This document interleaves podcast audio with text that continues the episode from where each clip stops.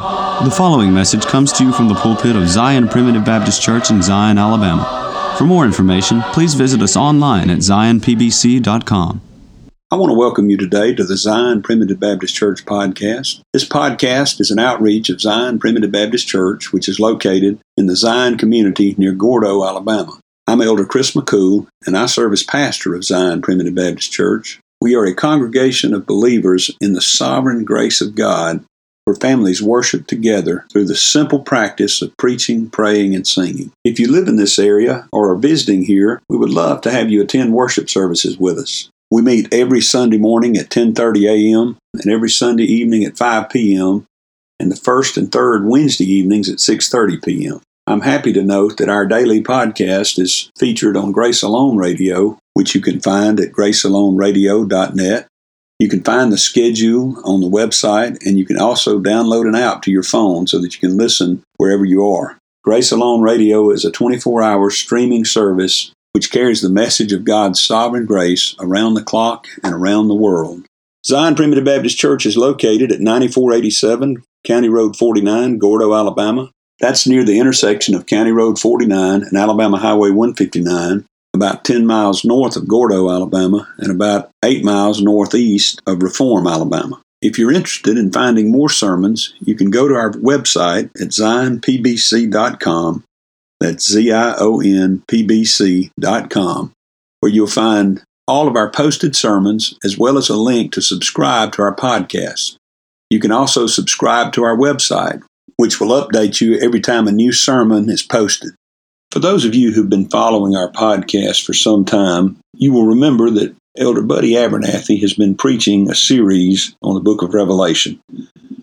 We began posting these sermons about a year and a half or two years ago, but we didn't do it in a consistent, continuous stream because Brother Buddy wasn't preaching them in a consistent, continuous way. Here at Zion, I'm the pastor, but Brother Buddy helps out on a regular basis, but not every Sunday. He often fills appointments at other churches as well. So in this series, he hasn't been preaching every Sunday, week in and week out. I decided some time back that I would stop posting these until we had quite a few built up, and then I would go back and start over so that perhaps you, as the listener, could get a more consistent feel for the book of Revelation. I also decided that we would break this series up into parts. And so, beginning today, we're going to start posting the first part of this book, which I'm calling an introduction to the book of Revelation. This introduction primarily covers chapter 1, although it will give many concepts that will help us throughout the book of Revelation. In this sermon, Brother Buddy gives us an introduction to the book of Revelation, beginning in chapter 1 and verse 1, introducing us to the concept that God in Revelation is not giving us specific timelines, but rather He is giving us encouragement in difficult times. So join us as we start over in the book of Revelation with Elder Buddy Abernathy. But first, we have a song selection that I hope you enjoy. After the song, please stay tuned for another message of God's sovereign grace from the Zion Primitive Baptist Church pulpit. When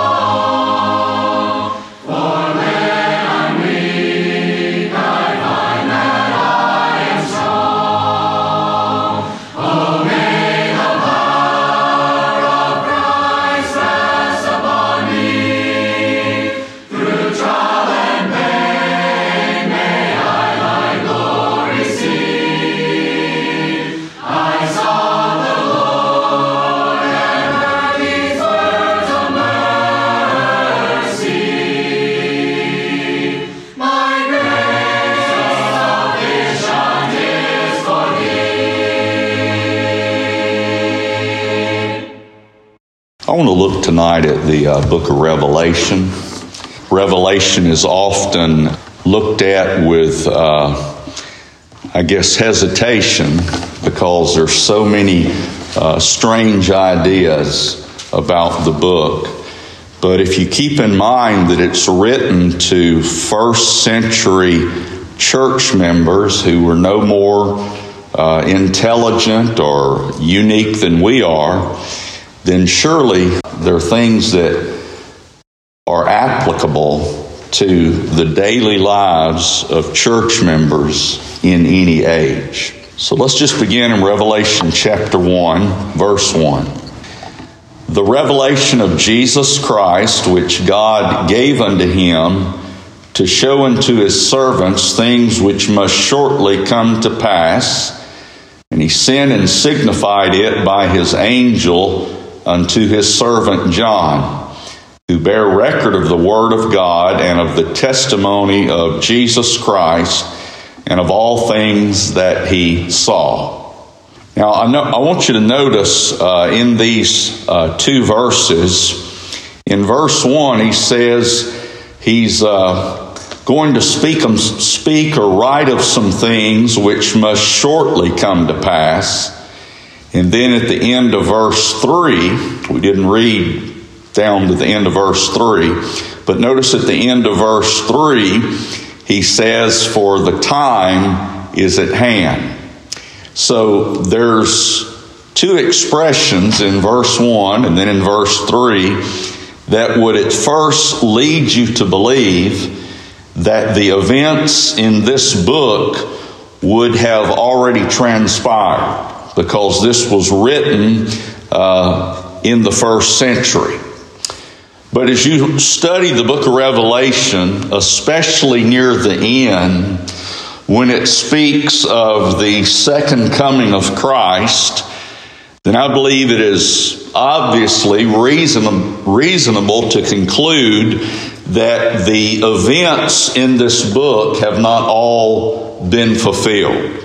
Now, let's see if we can find some scriptural support for that notion that even though there are these two terms used which would seem to indicate that, Yet, if we compare them to other scripture, which is the best way to interpret the Bible, then we'll see that uh, that's not necessarily the case.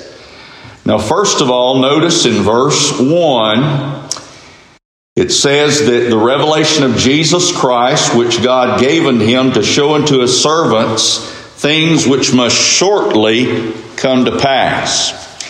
Now, that word shortly can indicate a short passage of time. In other words, if we say I'm going to do something shortly, we mean I'm going to do that in the very near future instead of that which may be an event that takes place a year from now. Notice in Luke chapter 18 that we can see that same uh, idea expressed. Now, there, he uses the word shortly. Here in Luke, you'll find the word quickly, but it's made obvious from the context that it's not speaking of something that's going to happen right now. Now, here in Luke chapter 18, this is the story of the widow before the unjust judge. And it will not read that in particular because that's not uh, what we want to look at. But you remember, I'm sure, that account of the widow that came before the unjust judge. And it was made clear that he didn't fear God or regard men. But because she wouldn't leave him alone, he eventually granted her request. Now, he didn't grant her request immediately. That is, he didn't grant her request the first time she came before him.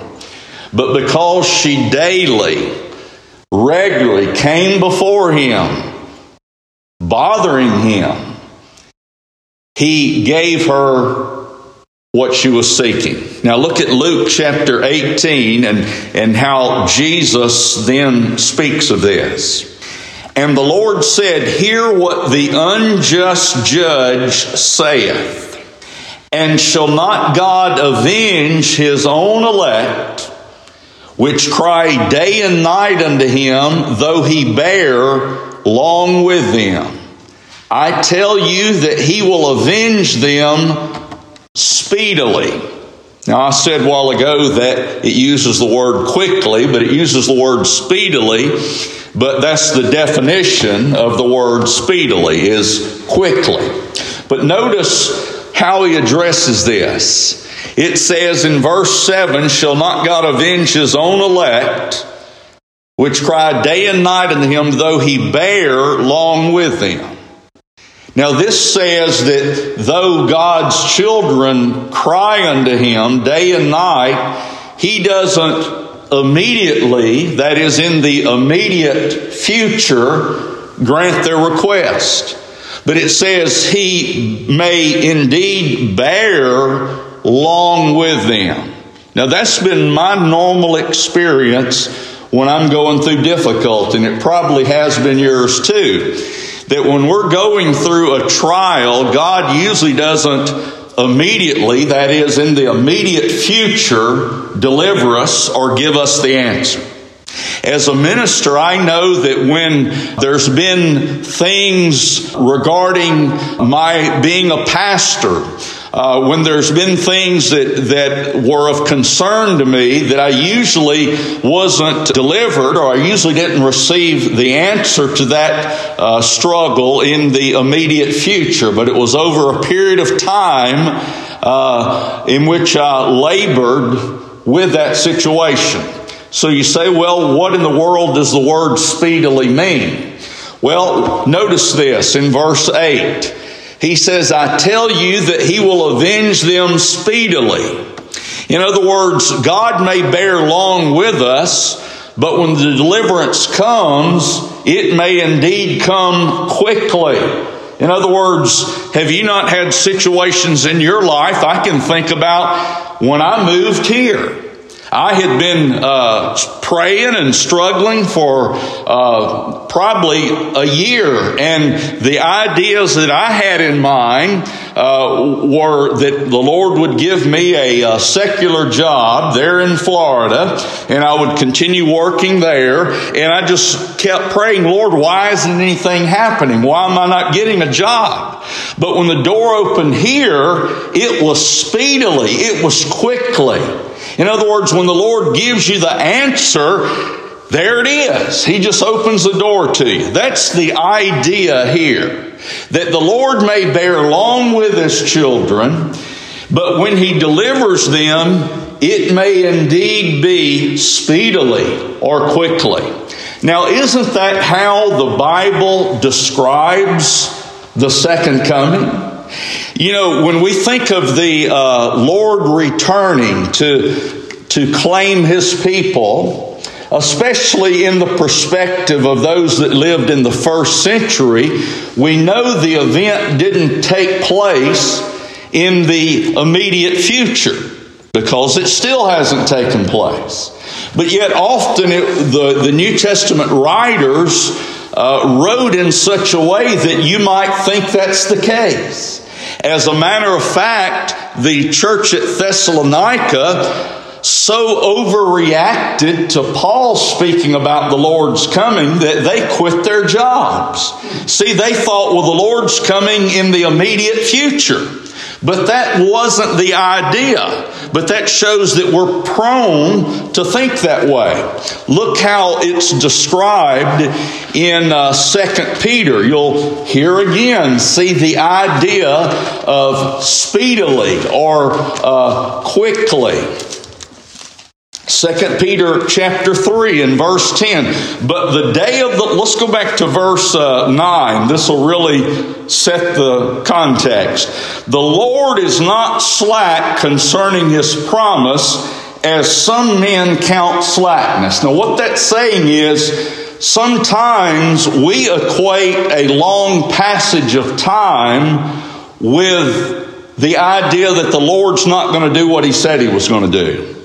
Now, we're often that way with other people, and rightfully so, because usually if someone tells you they're going to do something, and a lot of time goes by, you can usually conclude that they forgot about it, that they're not going to do it at all. But we know the Lord's not that way. But notice here it says, The Lord is not slack concerning his promise, and he's speaking of the promise of his second coming, as some men count slackness but is long suffering to usward. Notice here we're going to find the same uh, balance that we read there about the judge. He bear he he he bears long with his children, but then he delivers them speedily.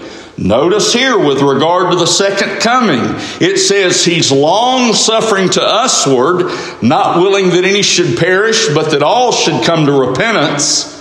And that's speaking of all of his children being born again. The Lord's not going to come until he's through with his work of salvation, which includes the new birth. Verse 10 But the day of the Lord will come as a thief in the night.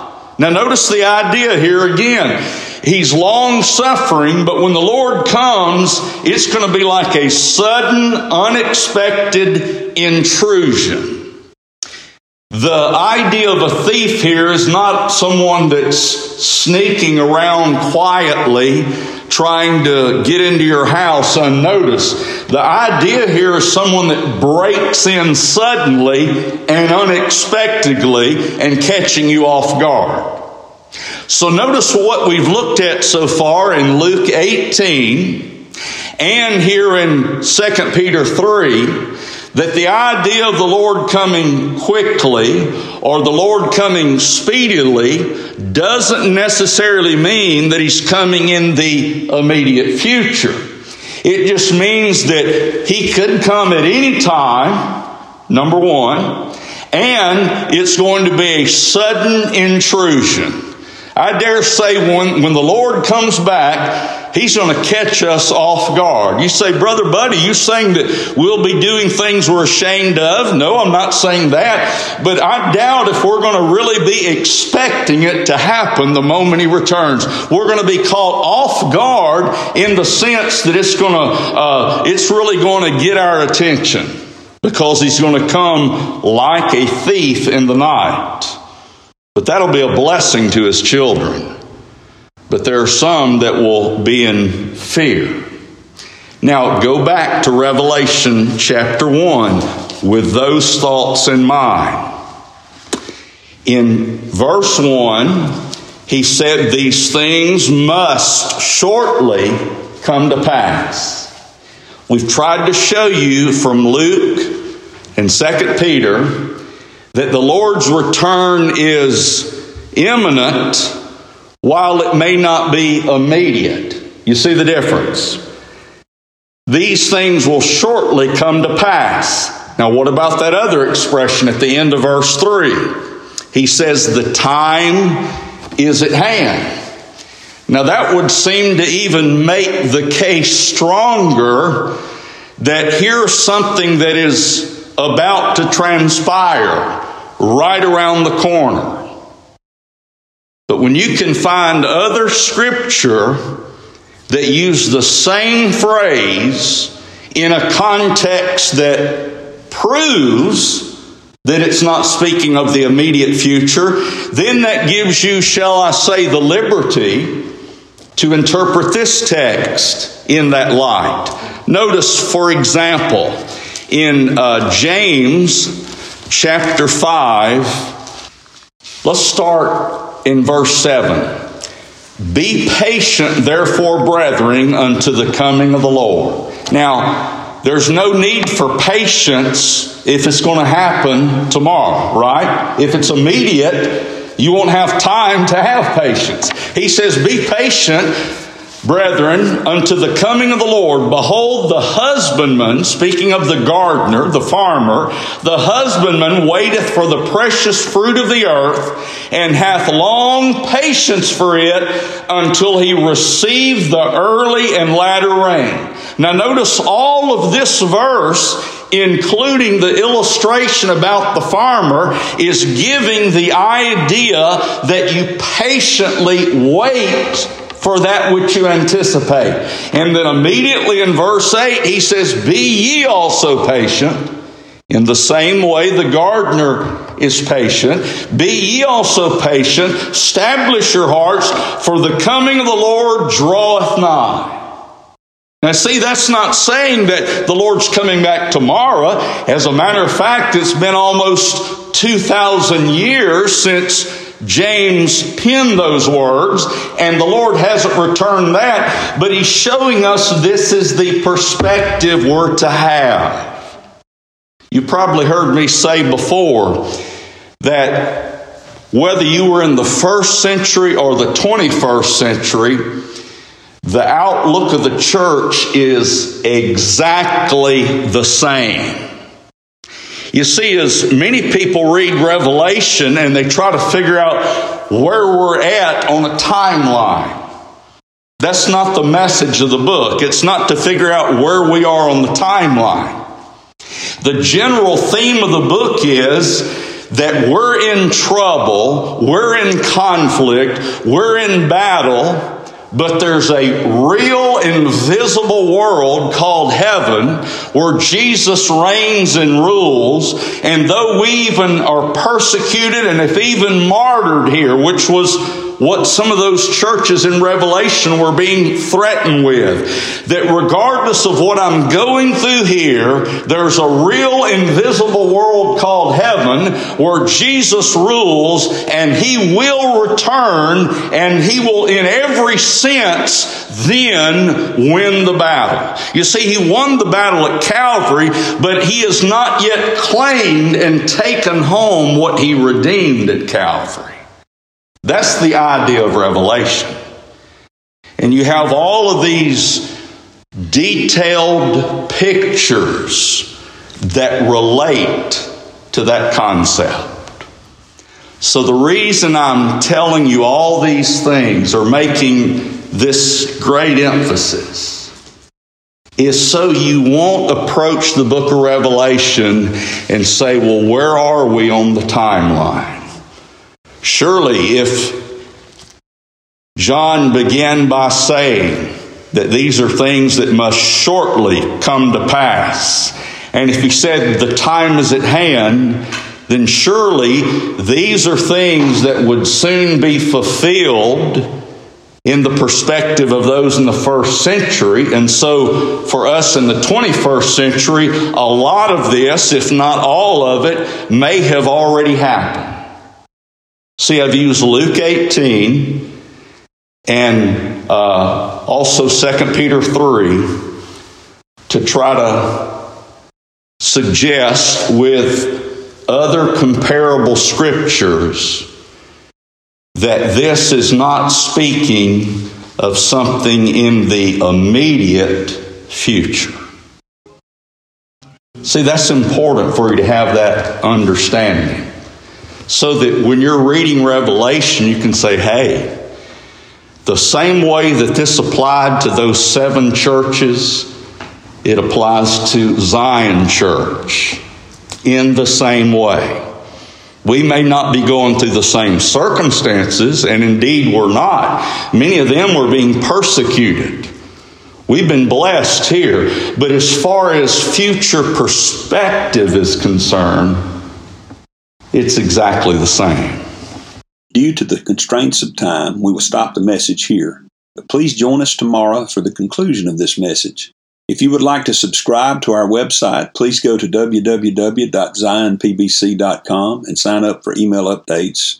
If you have any questions, please feel free to contact the church at zionpbc1847 at gmail.com. That's Z I O N P B C 1847 at gmail.com. Or you can email me directly at jchrismccool at gmail.com. That's the letter J, C H R I S M C C O O L at gmail.com. Again, thank you for listening. May the Lord bless you, is my prayer.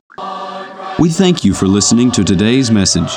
For more information, please visit us online at zionpbc.com.